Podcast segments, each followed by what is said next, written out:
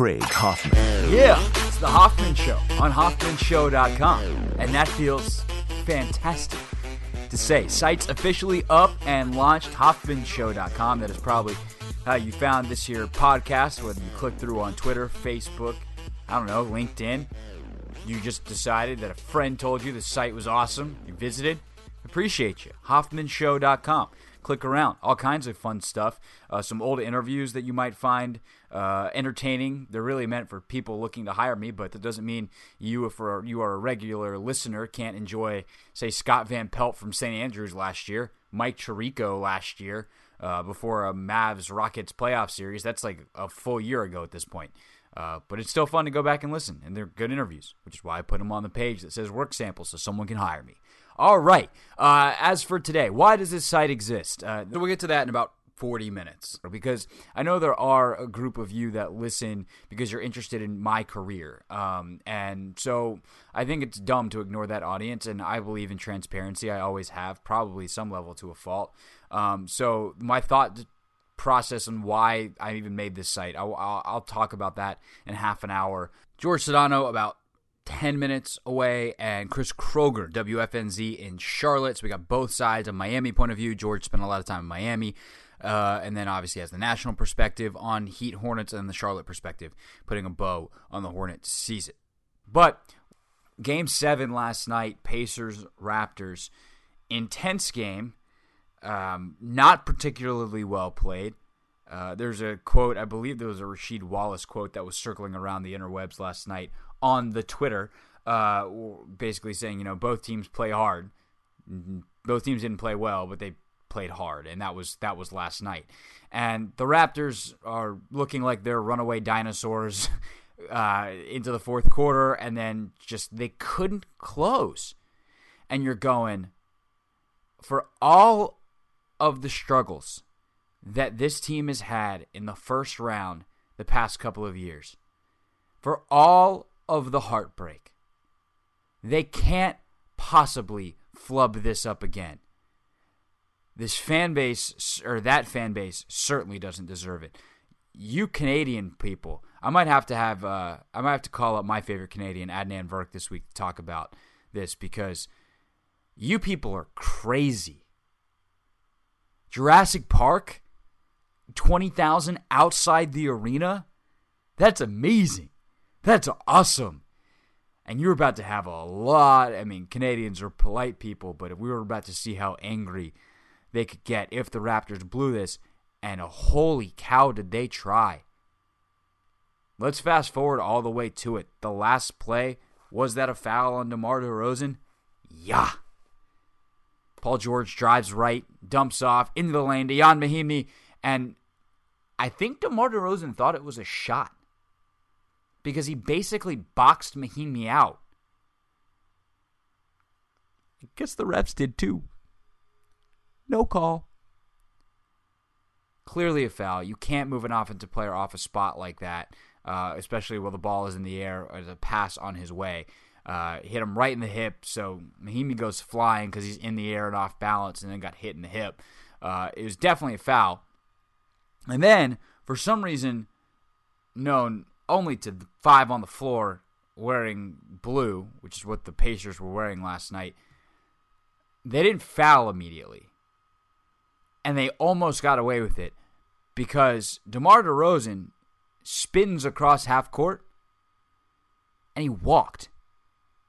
Zero doubt in my mind, he traveled. The last two minute report, which the NBA, if you're not familiar, issues eh, what's called the last two minute report, where they review every call in the final two minutes and non call. So if there was something where there was a clamoring for a call and there wasn't, uh, or a blatantly missed call that, that nobody's talking about, uh, that'll go in the last two minute report. And it's a public record of what the referees got right and what the referees got wrong in the final two minutes of a game. It's going to say incorrect on the DeRozan foul call, and I'd be su- surprised if there also isn't a missed travel on DeMar DeRozan. The referees had a chance for an instant makeup call, and they missed it.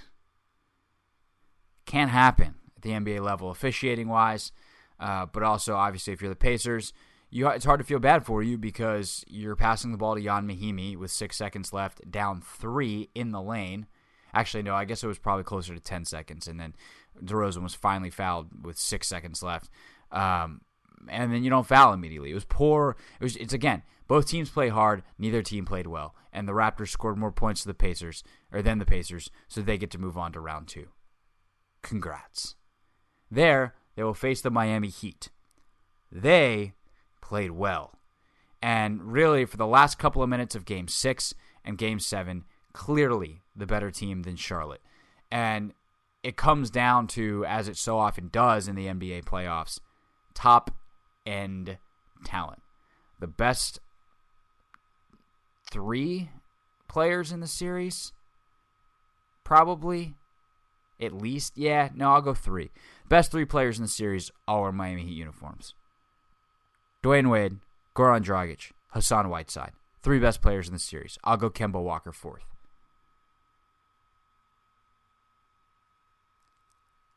I mean, what Wade did in the final few minutes of game six, it's why he's a legend of the game. It's why he's going to be a first ballot Hall of Famer. It is what has made him a top 10, at times top 5, at times top 3 player in the NBA for most of the last decade. He just finds a way in big moments to come through for his team. Some guys, it's more reputation than reality. And I'm sure if we looked at Wade's shooting numbers, they're, they're probably not the best in clutch situations. But man, when it comes down to big moments, there are so many you think of with him. Obviously, the 06 finals come to mind. Um, he certainly had moments during the 11 championship run. Um, he had moments in, in other uh, playoff games. I remember, um, I think it was the 12 playoffs. It might have been 12. It might have been 13 um, against the Pacers, where he just comes out. It was 12. It's game game six of the 2012 playoff first round against the Pacers, and just goes bananas. He had 40. He finds ways in big games to be still Dwyane Wade. And he hits two threes. It's his first two threes he's hit since December. December. It's May. It was April. Four plus months. Hits not one, but two of them. And then this just impossible rainbow turnaround fadeaway to sink the Hornets in game six and thus sink their chances. Miami goes home in game seven. Whiteside's amazing when he's engaged. And he was engaged. And Goran Dragic, remember that he's really good too. And just took it to Kemba Walker. And that was it. The Hornets didn't have answers. The Hornets are going in the right direction. They've got some really, really nice pieces. Um, and, and they Steve Clifford, one of the very best coaches in the NBA, found ways to use Al Jefferson and Frank Kaminsky against Hassan Whiteside uh, that limited Whiteside's effectiveness. But Jefferson's not what he used to be, and Kaminsky's still a rookie. To try to lean on those two consistency wise is a formula that's going to end up with you losing. And Clifford just it was it was his best chance. Maybe he was going to get lucky, and if it's not for Wade's heroics, he does.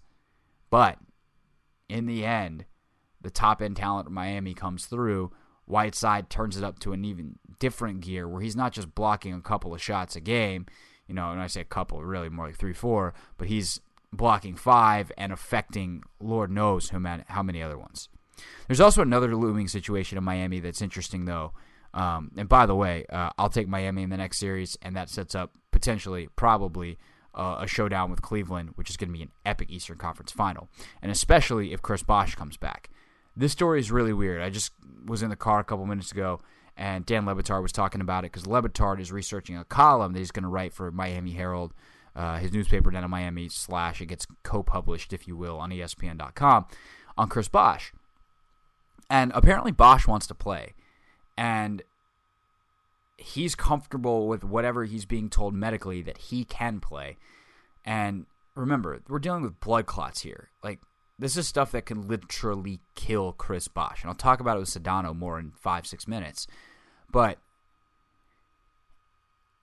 he wants to play, and the heater saying no. That's that's not how this typically works. Typically, the team is like, "Yeah, we're paying you a zillion dollars. Yeah, come on, play." And from a liability standpoint, Bosh is willing to sign a waiver. I'm just I'm fascinated when Le Batard's column comes out to see what the doctors are saying, what the people on each side are saying, and how they interpret the medical information that they're being given. Because it's clear that Bosh wants to play and feels comfortable. And Chris Bosh is really smart. One of the brightest pro athletes I've ever heard. Isn't a guy who is just some meathead, but it doesn't mean he's not competitive. And as these games get more and more important, apparently he just can't stand sitting there. And he's willing to risk it. There's obviously no guarantee that if he played, something horrible would happen. But the fact that he's even willing to risk it at all is, I mean, I'm kind of parroting Le Batard if you listen to his show, but it's amazing to me. And quite frankly, it's unwise. I mean, you got a family, man, you got kids. And until the doctors are on the same page that you can play and be all right, that stuff's more important. And I mean, who am I to tell Chris Bosh what he should be doing? But it just, for a guy who's that smart and a guy who's got all money and he's got other interests and just be smart, man. That's like if you had a chance to talk to Chris Bosh, it would be be smart. Don't be in a rush to to get back. There are things more important in life than basketball, and there are ways to be around the game uh, that aren't playing, and it sucks because you want to play, but playing in the NBA with what he's got going on, that's that's a risk that uh, doctors need to be on the same page before you go on, you undertake and Right now, that's clearly not the case down in Miami. Craig Hoffman. George Sedano, radio and podcast host for ESPN. The NBA Lockdown podcast is excellent. Highly recommend listening to it. Uh, new one coming tomorrow. And then George and Izzy, 9 to 11 Eastern on ESPN Radio and ESPNRadio.com. Sedano, always appreciate the time, my friend. Um, when you look at the Heat Hornet series, and it's such a weird series because the Heat demolish Charlotte in the first two games, and then all of a sudden they're down three two. Is they're down three two, and that game six is unfolding? Do you think Miami's coming out on top in that series? Yeah, I still feel good about it just because the teams were so evenly matched. I mean, I know they're a three and a six, but they both have 48 wins during the regular season. They split the season series, and ultimately I look at Miami and the way they played this year. The most consistent thing about them was their inconsistency, and they never really they never really won a ton in a row, and they never really lost a ton in a row. So the fact that they lost three straight, I felt pretty good about them going on the road and winning because, again, they've got the experience on their side, and this time of year, experience matters. Yeah, and they've got top end talent on their side, and that matters too. Um, now, of course, there are personal things for you with this because you know you're from Miami. You you were part of the broadcast team there, but also you have to work with Amin Elhassan, uh, who has championed himself the, the the captain of Heat Island. How insufferable is he? The governor of Heat Island. Oh, is it the, the governor? governor? The governor. And, uh, correct terminology. important. He, he's the governor. Uh, he, it's I would imagine it is insufferable for anyone who doesn't have any sort of vested in, in, interest in the Miami Heat. But it's pretty hilarious, man. Like he has carved out this great niche for himself because if the Heat get to the finals, he looks like a genius. And and look, man, I wasn't I wasn't. Uh, I, I was a little too cowardly to pick them to go to the finals. I just don't think they're going to do it. I think they could get to the Eastern Conference Finals, but I and I felt that the entire way. But I sure as hell wasn't confident in picking them against Cleveland in a seven-game series, despite the fact that Cavs have struggled in Miami. I just think that ultimately they would have had home court advantage, which they do, and that barring injury, I think they could beat them. But he's put himself in a great position because if they win and they get to the finals, he's a genius. And if they lose, everyone just kind of expected it anyway. That's true. That's a good. I should start doing that. Let's just start predicting crazy things um, that could maybe happen. I guess. Um, in terms of how far you do think this Heat team can go, I mean, obviously it's completely different if Dragic is going to play like he did in Game Seven. Um, but as you said, the most consistent thing with them, and this he's part of it, is their inconsistency. Where how do they match up for you in your mind against Toronto? Much more difficult matchup than Charlotte, in my opinion because, uh, you know, look, Dragic is a solid defender, but not a great defender. And what they're going to have to do is they're going to have to find a way for Hassan Whiteside to also defend both positions, kind of like they did in Game 7, where Hassan got some help defending the post which he'll need against Jonas Valanciunas in this upcoming series, while defending the point guard. In that particular case, in Game Seven, it was Kemba Walker, who look may not be as shifty, or, or Kyle may not be as shifty as Kemba, but he's stronger, I think, than Kemba, and still has similar enough game from a quickness standpoint that it's going to be troublesome for Dragic at times. So I, I think it's going to be a collective effort. And here's the other part: is DeMar DeRozan is a guy was giving the Heat some problems. Now, Miami has several guys they can throw at him, and I understand that. But I just think that the backcourt will give them some trouble. And if the backcourt gives them too much trouble, that may leave guys open in the front court. And again, that could be a difficult matchup. Whereas I don't know if I felt that Charlotte's front court guys outside of Jefferson and Batum, but Batum got hurt during the series and actually came in hurt were really guys that could affect the situation. Um, I feel like even though we may not know all the names, Toronto's front court is pretty damn good, particularly with Valanciunas, and they've got guys who shoot timely threes like Patterson and Terrence Ross has been playing terribly, but during the regular season he played well enough. Um, yeah, and they've just got guys that can play both sides of the ball. They've got two-way players there that can play three and D, which I don't feel like Charlotte had enough of in that series against Miami. So I think they present different kinds of problems. But what I will say is this: is Miami has found a hell of a formula with Luol Deng playing the four that creates all sorts of mismatches. And the only time these two teams faced each other since Miami kind of changed up what they were doing and Chris Bosh wasn't in the lineup, it was back, I guess, just after the All Star break, and Toronto won in overtime. I think it was March, mid March. Toronto won in overtime. There was no Dwyane Wade. So we don't really have an actual matchup that gives us anything, which I think favors Miami some because Toronto's reeling a little bit. They could be a little high on themselves after winning that first round series and just kind of taking you know their lumps for so long, not getting, not having advanced after a seven game series. And I think they are, they may be taking a breath Miami could be primed to take a game in Toronto and flip home court advantage. So there are a lot of different aspects to this, Craig, that um, that we can dive into. But I think Toronto presents different challenges.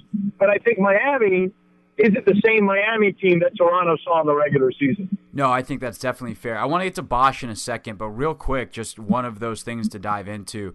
Um, I can't stand what Mark Jackson's been saying about Hassan Whiteside of people missing the boat. He was a royal pain in the ass, and he was impossible to deal with, and he wasn't ever focused as a player, which is why he's bounced around literally around the world, forget around the league, and it's taken until this year, and even at times this year, um, it seems like the Heat have been like, "What? What are you doing um, with Whiteside?" Where are they as an organization now on him? And also, could some of his problems flare up in this series when he has to battle a guy like Valanciunas, who is somewhat of a natural irritant because he's enormous, he plays incredibly hard, and he's not afraid to mix it up? Uh, where are they on him? I think honestly they don't even know themselves. I think they're still trying to figure out what his value is. And you know, look, I look at it this way. You're right. He is still a work in progress. The blocks are great. He has moments and flashes where he's brilliant. But at the end of the day, he's still a guy who is easily rattled at times, can lose focus on both ends of the floor and can become disinterested because of lack of focus. And I think that concerns people. But we've seen him at his peak, and at his peak, you're like, damn, that guy's awesome. Yeah, at so his peak, he I, can I dominate a game like few other people in the league. Right. So because of his athleticism at that position, which we don't have, very, we don't have very many of those guys that can do what he can do. So I think that all that is said, and yet the Heat are still wondering, okay, which guy are we going to get? Can we get him to be more consistent? Can we get him to focus more? Because look, man, he's a little bit of a meathead. He's got a little bit of Gronk in him. You know what I mean? Yeah. In that sense. Well, can you harness that? Is the question. So I think that's a question that the Heat are still trying to figure out. And then in terms of Valanciunas, do you think that we have some kind of dust up between those two in this series? Oh, look, uh, probably. I mean, we had something with, you know, Jefferson and him, you know, jawing at each other and doing their thing. Yeah, I think that's the case. But look, you saw in the last series, there was a time where Hassan was in foul trouble and, you know, Chris Bosh in street clothes ran over right in front of him, kneeled in front of him, and just started kind of coaching him and yelling at him and telling him like he needs to kind of control himself. And I think that as a team, they realize how important he is to their success. So they are just doing everything they can to make sure they maintain his focus. Uh, last thing on the Heat, and then we'll move to the West real quickly, and then both of us actually have to go.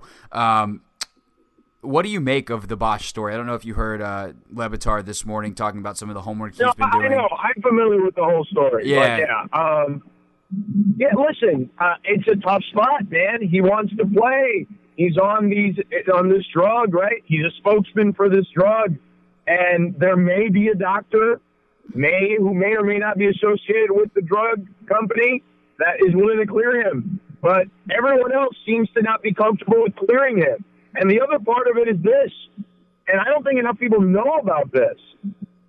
You know, the league obviously and the team haven't cleared him, which is the most important factor here. But Erik Spoelstra was on the floor back in March of 1990 when Loyola Marymount was playing in the WCC tournament game against the Portland Pilots. He was the opposing point guard when Hank Gathers passed passed away and passed out on the court right in front of him and died. He was several feet away from Hank Gathers when that happened. And so Erik has this wild experience with the most catastrophic situation that's happened on a basketball floor, or one of them. And I think that factors into this equation too. Like, there's no way he's going to let Chris on the floor until doctors that are related to the team and the league have cleared him. And yeah, there may be some issues here. Maybe the Players Association gets involved. I don't know how this is going to work, but the team is trying to save him from himself, basically. And Erik Spoelstra has a unique perspective on this that I don't think enough people know about. No, I actually had forgotten about that, and that's a great point, too.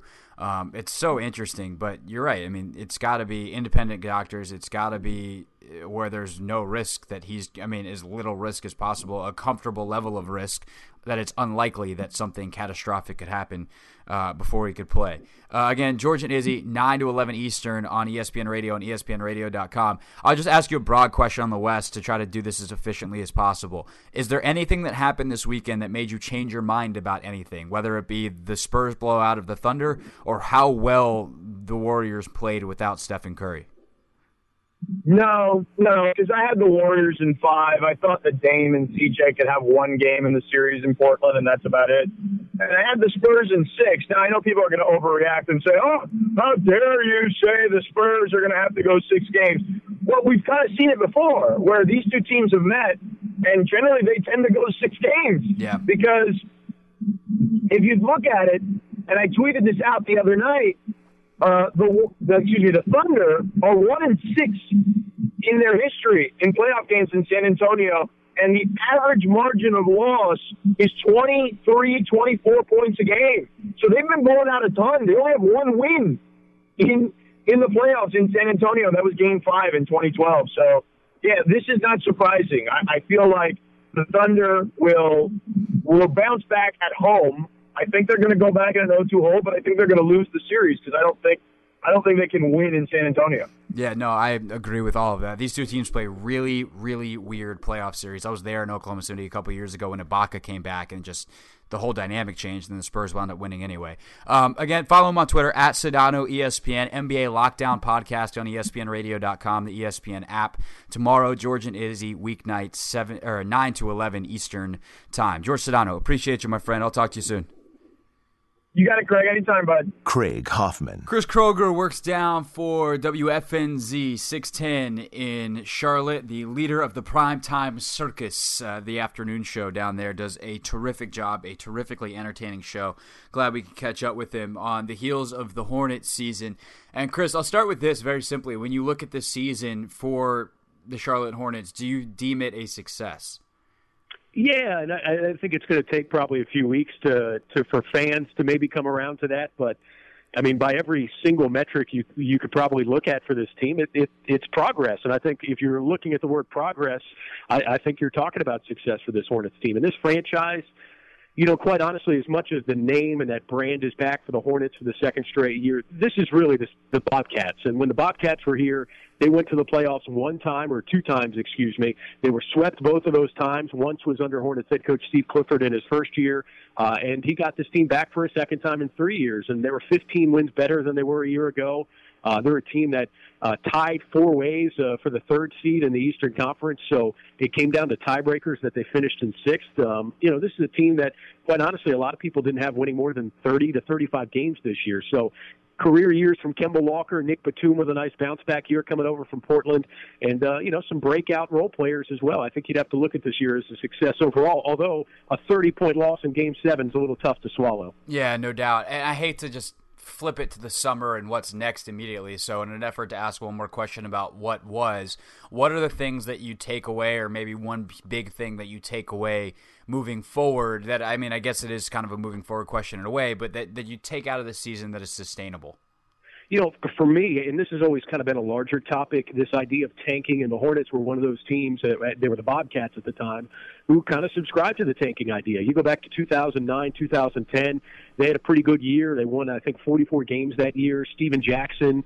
Gerald Wallace, Boris Diaw, Raja Bell. They had a good mix of veterans on that team but they were a seven seed and they were swept in the first round of the playoffs by the Orlando Magic. And Michael Jordan said, you know what, this isn't going anywhere. I'm going to blow this thing up. And they spent three years being really, really bad. And they drafted Kemba Walker. Uh, they drafted Michael Kidd Gilchrist, Bismack Biyombo, who's now playing pretty well up in Toronto.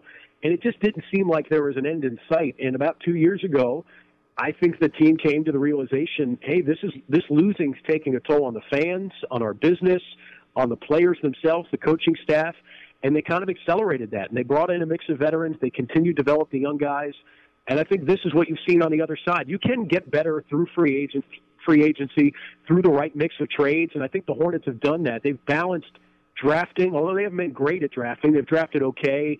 They've done a great job in free agency, and they've done a great job in trading. And I think that's the one thing. It's a larger topic. I think it proves tanking doesn't really work, and you can get better marginally so through the other avenues in the NBA, but it feels like a lot of teams are abandoning that stuff right now.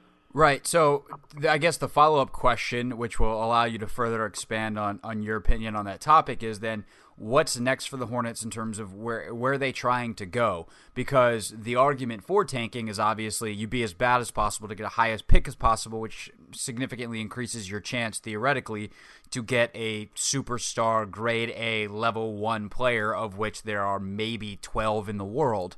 Um, so how do the Hornets go about getting that guy, or, or is that even the goal? Or are they just trying to be a playoff team every year and maybe catch a couple of lucky breaks? Or like where where is this team trying to go? You know, I, I think the Hornets, if they're smart, I think they're trying to mimic Atlanta a little bit because you look at what the Hawks have done. I think they've been in the playoffs eight or nine straight seasons off the top of my head. It's the longest active streak in the Eastern Conference. And yeah, Atlanta was a one seed last year, got swept in the Eastern Conference Finals, although they're seeming to hit their stride right now. They found a way to kind of be pretty attractive in free agency. They're not going to lure a Kevin Durant. I know Dwight Howard was in the mix there a few years ago, but they brought in Al Horford. They brought in guys like Paul Millsap. They've just drafted well. They know what they want to be. They've got a good coach in Mike Budenholzer, and they've gotten good enough free agents. And I think if you're the Hornets, you want to be that because the Hornets used to be that when they were the original Charlotte Hornets. You know, they were a team that was slightly attractive in free agency. They drafted well enough. They developed their own players, and they made some good trades to get a guy for a couple of years, and then they'd ultimately flip that guy for another young player. So I just think if you're the Hornets, it's kind of that sort of thing. And you're probably going to miss out on a guy like DeMar DeRozan in free agency. He's going to cost too much. He's a max contract player. But you re-sign Nick Batum. You got to tweak. You don't need to blow this thing up. You just got to go tweak. And, and you know, quite honestly, maybe a guy like Dwight Howard's interesting here because I know he's been linked to this team over the last couple of weeks. His best basketball came in Orlando under Stan Van Gundy, but the assistant coaches on that staff were Steve Clifford and Patrick Ewing. Steve Clifford's the head coach here. Patrick Ewing, obviously, the associate head coach. So you just got to make the right play. You don't need to overreact. You know, you, you take a risk on somebody, but you buy low and you sell high. And I think the Hornets are kind of moving in that direction right now. How big of a factor is Michael Jordan as a recruiting asset, if any? You know what? I've talked to a lot of different guys. Marc Spears, in particular, who's now with ESPN, wrote for Yahoo for a long time, mm-hmm. told us on the show a few weeks ago he thinks it's a big factor, and we've never really seen it come into effect yet. Uh, since he's been the owner and chairman of this team, I, I do think he opens a lot of doors. So a guy like Dwight Howard, or or name any free agent for that matter, if Michael Jordan calls or inquires about you, you have to listen. Doesn't mean you're serious about coming to Charlotte or playing for the Hornets, but you do have to listen to the greatest basketball player of all time. He's now the owner of this team.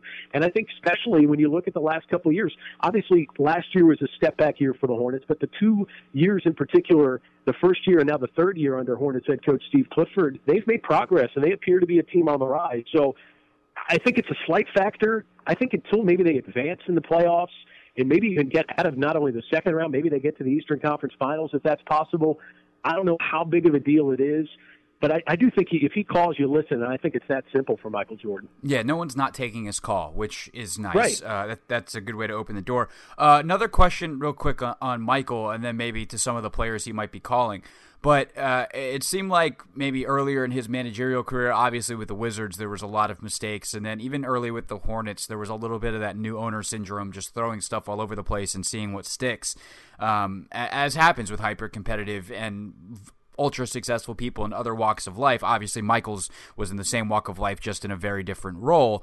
Um, but how has Michael changed as an owner the past couple of years that may have led to some of this success and stability? You know, it, it's funny because if you go back to his years as a player, the, that first, you know, six, seven years where he was really good, he was dominant, maybe tried to do a little bit too much on his own, didn't have the help he needed around him. You know, he, he was butting heads with, with Doug Collins as his head coach before Phil Jackson comes in that sort of narrative about how his career went, I, I think as a player, you've seen that play out as an owner too. And you go back to the Washington years with Abe Pollin, where you know those two guys were diametrically opposed to one another, didn't really care for one another. Then they came to an agreement to work with each other, and then blew it all up. And after after Jordan retired again after his uh, his comeback, I think you've started to see Jordan learn from some of his mistakes as an owner and an executive, just like he did as a player. And early on in the Bobcats years, I think he tried to be a little bit too hands on. Still brought in Rod Higgins, who he's worked with for a long time, even in Washington. Higgins has been pushed out the door the last few years. He's brought in Rich Cho, who worked in OKC, worked in Portland. I think he's starting to trust the people around him to do their jobs. He still picks his moments. Make no mistake about it. Frank Kaminsky's a Michael Jordan pick. That's not a Rich Cho pick. Kemba Walker's the same sort of way. I think Rich Cho liked Kemba Walker, but there was something in Kemba that Michael Jordan identified with, and that's where they went with that top pick a few years ago. So I think Jordan's picking his spots a little bit better. He still has his moments. He's still a control freak at times, but I think he's learning when to let go of some things and let other people who are really good at their jobs make those decisions sometimes. Yeah, he seems to have an affinity for players with college experience. We'll see if that plays out uh, again in the upcoming draft. Um, in terms of the players that the Hornets might go after, you've kind of thrown out a couple of names already. DeMar DeRozan is going to be on their radar on some level. Dwight Howard on their radar on some level. Obviously, re-signing Nick Batum is on their radar.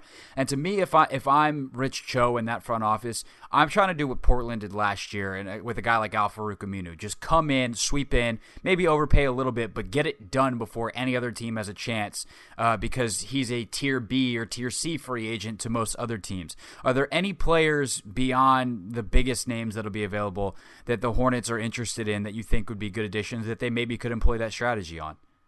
Yeah, it's going to be interesting. Maybe a guy like Ryan Anderson, although I think he's going to command a lot of money, but he's that typical stretch four. I, but you know, you've got that player in Marvin Williams, and it'll be interesting to see if they want to re-sign Marvin Williams. It's going to cost a lot of money, or if they want to look elsewhere. I, I think this team needs some sort of physical presence inside, though, and I, I think we've probably seen the last of Al Jefferson, uh, at least as a primary option at center. Maybe he comes back on the cheap as a backup center. I, I think you got to find a way to get some physicality down low. And you know, it'll be interesting. Maybe they do try and make a make a push to find one of those top ten guys. A guy like Pau Gasol, who's going to be uh, a free agent, I believe he's got a player option. I think he's going to opt out of that in Chicago. Likely, maybe yes. a guy like yeah, and, and you know maybe a guy like Joakim Noah. If you could swing a trade, he's still under contract. I think he probably would have been moved at the trade deadline, but he doesn't seem to fit what Fred Hoiberg wants to do in Chicago right now. So a guy like Joakim Noah, I mean, guy, he's going to give you defense, physicality, rebounding. You know, he's a team player. He's good enough offensively. I just think they got to find that guy in the center because they've got their wing players right now, and they found out Cody Zeller can be a pretty good rotational center, not a power forward in the NBA. So find that physicality. Al Horford's interesting. I just think he might command too much money, and I'm not really sure if Charlotte's a play uh, for him in what he wants to do. So find that it's hard to find that that big man in the NBA anymore. And everybody everybody says it's a dying dying breed anyway, but there is value to that. And Hassan Whiteside, I know he's an unrestricted free agent. I think Miami's going to open up the bank for them. You have to. You can't let a guy like that walk away you got to find that player, and they're, they're obviously very hard to come by right now in the NBA. Yeah, someone's going to pay Whiteside max money, and they are going to hold their breath for every second of that contract. Yeah, no, right. Because uh, he's he's just a different species in many, many ways. Um, last thing for you, Chris. Uh, rumors or reports that Patrick Ewing is going to interview for the Kings job. Obviously, as you already mentioned, he's the associate head coach under Steve Clifford. If he does get a head coaching job, and we imagine, even if it doesn't happen this offseason, it's going to happen at some point soon. He's becoming one of the top assistants in the NBA, and obviously has a story career as a player. Um, what what do the Hornets lose if they lose Patrick Ewing on their coaching staff? You know, I think they lose a guy with a really calm and steadying force in hand. And, you know, you look at him kind of like Steve Clifford. He doesn't get too high or too low. I think that's why he fits in really well on his coaching staff. And, you know, you look at Patrick and what he meant in this Heat series. They were really struggling down 2-0. They were getting crushed in the paint by the Heat in the first two games. I think they allowed 58 points per game in the in the paint in the first two games when they're down 0-2. And Patrick Ewing and Michael Jordan both – came to Steve Clifford and said, "Hey, I think we got to post up Frank Kaminsky." And you know, I don't know how many other assistant coaches in the NBA could go to their head coach and really, quite honestly, command that respect. There are coaches who probably were thinking that, but if Patrick Ewing comes to you, one of the greatest players in NBA history, one of the greatest big men in NBA history, and says something like that, you got to listen if you're Steve Clifford. So that sort of experience, that sort of nuance to the game, and when you're bringing along a lot of developmental players who are only playing one year, two years in college basketball and for a guy like Frank Kaminsky, quite honestly, he played four years in college basketball, was never asked to do much inside the paint when he was at Wisconsin. I think a guy like that, it's just it's worth so much you can't even put a number on that. So I think it's interesting. It's taken him this long to really get looks as a head coach. He's been doing this for 15 years as an assistant, but uh, he he is really good at what he does. And it, I think it'd be a pretty big loss for the Hornets if Patrick Ewing goes to a team like Sacramento. Yeah, you're definitely not the only one. It seems like everyone in NBA circles is miffed as to why it's taken Patrick this long to get looks, but uh, he's starting, and when that starts, it typically doesn't stop. Uh, Chris Kroeger, you follow him on Twitter at Kroeger. That's K R O E G E R. Listen to him afternoons on WFNZ down in Charlotte. Always appreciate you, man. And uh, hey, I'm actually driving through Charlotte uh, sometime in the next two weeks, so maybe I'll have to stop through and say yeah, hello. come on, get in, get in the studio. We'll chop it up. We'll talk some Hornets off season. All right, man. Sounds good. I'll talk to you then. All right, Craig. Call the wrap. The final segment of the Hoffman Show. We'll call it "Call It a Wrap," and uh, that is in homage to the show I did in college at Z89, the Central New York sports leader. Your party station now. It used to be something different. We used to be all the hits. That's what we used to be. I just paused like I had a producer in my ear. That was really an inner monologue that you got to experience in silence. we used to be all the hits, but I'm old, so they're not that anymore. They're your party station when they're playing music. They're great. They're on the iHeartRadio app. Anyway, I did a show there from 11 p.m. to 1 a.m. on Sundays, and we called it Call It a Wrap. show's actually got an insane history. Um, JJ from WFAN, John Jastremski, uh, WFAN in New York, is the one who founded the show, and uh, other people that have worked on it have gone into national radio stuff or regional radio stuff, like Zach Waldman, uh, who was there hosting it when I got there. Um, he is at IMG doing college, big time college football, basketball broadcast. Paul Gallant was his co host, uh, and thus my co host. Uh, and now he's at Sports Radio 610 Houston with his own night show and could be getting an even bigger role soon. Um, I went through there and I've I've done all right despite current circumstances. Um, so Kevin Fitzgerald hosted that show. Who's with ESPN now as a play-by-play guy. Corey Crockett, my little brother. Kevin's my little brother too, but my other little bro, Corey Crockett, killing it in the music game. Like just stupid talented run of people that are go have gone through that show. But anyway, it was the most fun I've ever had doing radio, and it was awesome, and I miss it. And I want to pay homage to that, and it's also a fun way to package a segment because that's what this business is about, kids. Packaging. How is your package? Uh, so we'll call the last segment "Call It a Wrap." We're going to call it a wrap on the show, and we call it a wrap on the Hoffman Show today with a story about the Hoffman. Hey, that's me. Um, why does this site exist? And I touched on it very, very, very briefly when I kind of rebranded a couple days ago or last week, whenever it was. Um, but there's a segment of the audience to this show, even if it's a very small audience, um, and thus a small segment, that uh, is one of two people. Uh, one, people who have been kind enough that they are interested in my work and what I'm doing because they I was covering a team that they liked and they they liked how I did the job and have followed me and thus are interested in me and my career. And there's also a growing group, luckily, of younger kids in this industry who I mentor that probably are listening to this and will appreciate this. So um, if you're listening just for sports takes and information, or because Sedano or Chris retweeted it and you don't give a bleep who I am, like you can go on with your day now. Go I my feelings won't be hurt. But if you're interested, why does this website exist? How did it come into existence? Um, in as brief a way as possible. Um, it was a series of conversations and ideas that all pretty much happened about two weeks ago. Uh, I went on a trip to New York. I mean, I've been kicking around the idea for a website for a while now, but I never, I guess, realized how easy in a way it was and how big of a difference it would make. Um, and also how much I needed it. I needed some new inspiration. I mean, this this job hunt's been difficult. There hasn't been a lot of movement in the radio industry. I've looked in a couple of other places, TV, you know, digital places uh, I just I want to be covering sports in a way where I can use my skill set both on the opinion side and on the quote unquote journalism side, doing interviews and telling stories and some of the things that I've gotten to do and that I really enjoyed about my last role and really my last two roles. I had some freedom in Dallas um, with a couple of different things uh, that allowed me, you know, specifically with the Mavs Magazine show, to tell some stories and and to dive into things with a different take. And I, I pride myself on having a unique take on things.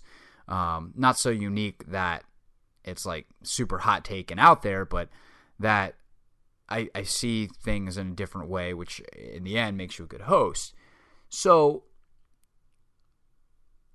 the inspiration in part came from getting some feedback from some of the, the biggest names in this industry and, and really being told basically bluntly like the passion and opinion stuff um, you know if you think of uh, Eric Spitz from WFAN in New York, and he's one of the people who gives giving me this feedback, has the poke scale. Um, and he's obviously grading on the harshest scale you can. He's looking at, he runs a dominant radio station in the number one market. Um, so when he's selling me this, it's you know you don't want to take it with a grain of salt, but you realize that like okay, you're not quite ready for that kind of big time. Um, but anyway, the scale is the the passion. It's the poke scale: passion, opinion, knowledge, entertainment. Passionate, opinionate, knowledgeable, and entertaining. Those are the things that he looks for in a host. And from a passion and opinion standpoint, or specifically from a passion standpoint, it wasn't there. And I've always been much more of a subdued stylistically or a subdued style host. Um, I save the big rants for things I think are that important. If you were to listen to me on a daily basis, you're not going to hear me screaming about something every single day. You can't I I can't be bothered to care about every single story that comes across the news wire with the same intensity. But there's a way to display passion and investment in what you're doing, which is something I kind of discovered in, in um, listening back to some old tape in preparation for some seminars I put together two weeks ago, um, or a couple weeks ago for the college students up at WAER. Um, I went up there and did some some teaching uh, at the old student radio station and was listening to old stuff that I did in college and would occasionally send a clip off to a friend or my girlfriend. And my girlfriend responded to one of them just going, You sound so much happier in these clips than anything I heard you do in DC. I was like, Well, it's the most fun I've ever had, as I touched on the top with this segment title.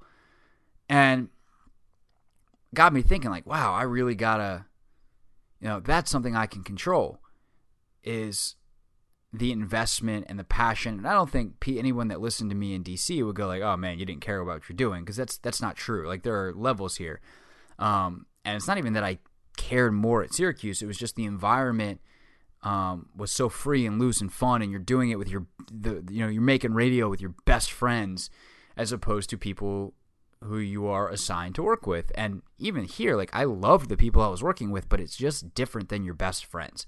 And I think if you honestly look yourself in the mirror, whatever it is you do for a living, um, you would rather do it with your best friends because who wouldn't?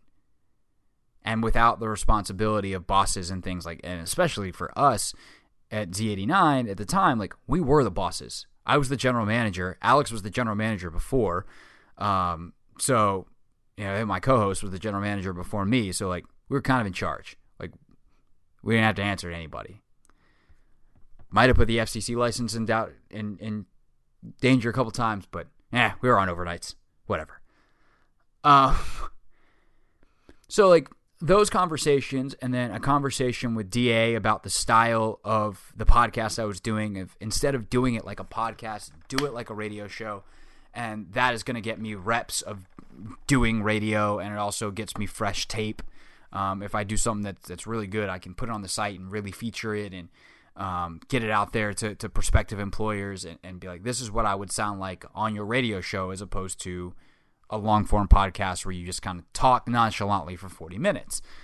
And so those conversations all led to another conversation with my cousin Scott, uh, who is an entrepreneur and has started and, and founded a successful business and has done, you know, it's in the, the website development and app development world and he's like it's pretty easy you know to get a website going that's good and you know you can use wordpress or squarespace or wix or one of these other you know spaces and um, create something that looks really really good and and can put you can feature all your stuff and you can do whatever you want with it. And i'll help you. And so now all of a sudden i've got someone willing to help. I've got ideas. I've got a renewed focus. I've got this new passion and invigoration. And all of that came together in this that is what you're is either you're you're looking at and clicking around on now or you're is in the background as you listen to me or however you're consuming this podcast. Hoffmanshow.com is a culmination of all of that. And for me, I'm kind of mad at myself that I didn't do it earlier because the difference that it, it makes in your presentation and just the feel of the investment um, that you have in your own career, like it's a pretty simple investment. Just do it. And so if there's anybody out there listening thinking like, "Oh man, how do I get my stuff out there?" like make a website, make it look professional. I chose Squarespace. It was super easy. Um, any question I had that it was either drag and drop and click and you know point and click or go to Google and type in how to do this Squarespace, and it would lead me directly to one of Squarespace's forums, and someone smarter than me would answer the question in a way that I could then go apply to my site. So easy. And here we are. And everyone's like, oh man, this looks great. And I'm just sitting here like, thank you. And then internally punching myself in the head for not doing it faster. So that's how this site exists. Uh, that's why this site exists. And it's something I'm proud of, and it's it feels good to be invested in a project again. Um, that professional fulfillment is something I haven't had in a while, obviously, because I haven't you know been working. And even though I've been doing the the blog here and there, but now it feels like more of a responsibility. And there's a responsibility to myself to do it to make sure that I was giving myself the best chance to be hired. But now it feels like, hey, if you don't do it, like that thing that you put all that time into to build yourself, like it's not it's not worth it. So that I mean, it's my brand, but that brand investment is kind of a cool feeling. And in a way, I don't hope I don't have it long because I would love a job again. But in the meantime, this is fun. So thanks for checking it out. Um, I'm happy to let everybody in. As always, tweet questions at Craig Hoffman, C R A I G H O F F M A N. Or new, you can email me. Just go to the contact page at hoffmanshow.com. Uh, thanks for listening. Thanks for indulging me. Uh, I hope you enjoyed both the sports and the insight into what you're listening to, uh, why why it exists. And click around the site. Let me know what you think. Uh, any feedback is welcome. And if you catch a spelling error, you're better than all the other editors that I had. Uh, thanks for listening. Goodbye.